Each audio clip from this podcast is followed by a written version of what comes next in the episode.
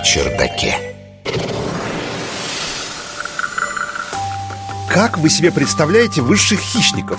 Наверное, это кошки, собаки, львы, тигры. Но есть и другая версия развития земной биосферы. Научный журналист Егор Быковский.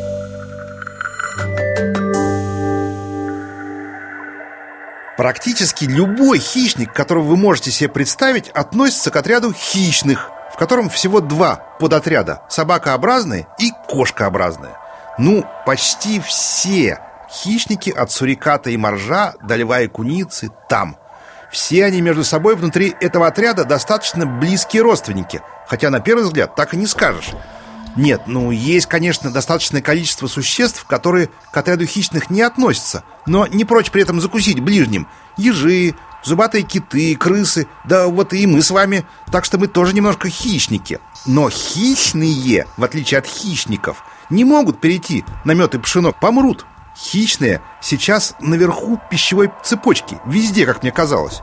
Вот раньше, давно-предавно, когда-то были динозавры, и в их времена маленькие бедные млекопитающие мыкались по углам. А потом динозавры вымерли, и млекопитающие заняли их хищное место. Но вот, внезапно, оказывается, что уже во времена существования человека, всего-то 100 тысяч лет назад, динозавры были еще кое-где наверху пищевой цепочки. Что? Вы не верите? А вот смотрите. Наука на чердаке. На протяжении большей части кайнозойской эры, это эра, в которой мы с вами живем вообще-то, Южная Америка была изолированным континентом, где доминирующими хищниками были не млекопитающие, а так называемые птицы-ужасы. Именно так называют фараракосовых, пернатых размером с крупного страуса, которые догоняли свою добычу и разрывали когтями огромным клювом.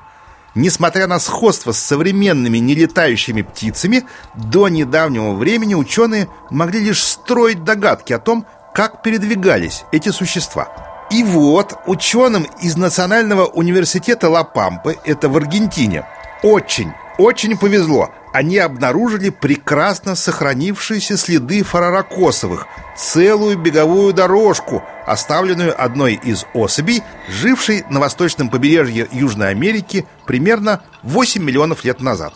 Цепочка следов была оставлена в илистой отмели, существовавшего в древности мелководного озера. Она составляет примерно 10 метров в длину и включает в себя 11 окаменевших отпечатков, более 30 сантиметров длиной каждый. По ним, а точнее по положению пальцев в отпечатках, можно сделать ряд интересных выводов. Скажем, Фараракос, оставивший следы, даже не бежал, а скорее, с учетом его размеров, очень быстро шел, со скоростью примерно 2,74 метра в секунду, а это, между прочим, уже 10 километров в час. Другие же детали указывают на то, что наши ужасные птицы были отличными бегунами. Напомню, что современный страус способен бежать со скоростью в 70 км в час. От такой птицы не спастись, а ростом-то она под 3 метра. Бедность фауны млекопитающих Южной Америки на момент вымирания динозавров привела к тому, что там состоялся стихийный экологический эксперимент. Те виды млекопитающих, что жили на континенте 65 миллионов лет назад, в итоге создали фауну травоядных. А вот с классическими хищниками типа собак и кошек они не справились. Поэтому в смысле хищников не птичьих динозавров там сменили птичьи динозавры, то есть лишенные зубов. Новая работа показала, что даже несмотря на их отсутствие, динозавры, то есть, простите, конечно, птицы, смогли стать высокоэффективными крупными хищниками, быстро передвигающимися на двух ногах. А вымерли-то они всего каких-то 100 тысяч лет назад. Спасибо науке, что рассказала, какой опасности мы избежали.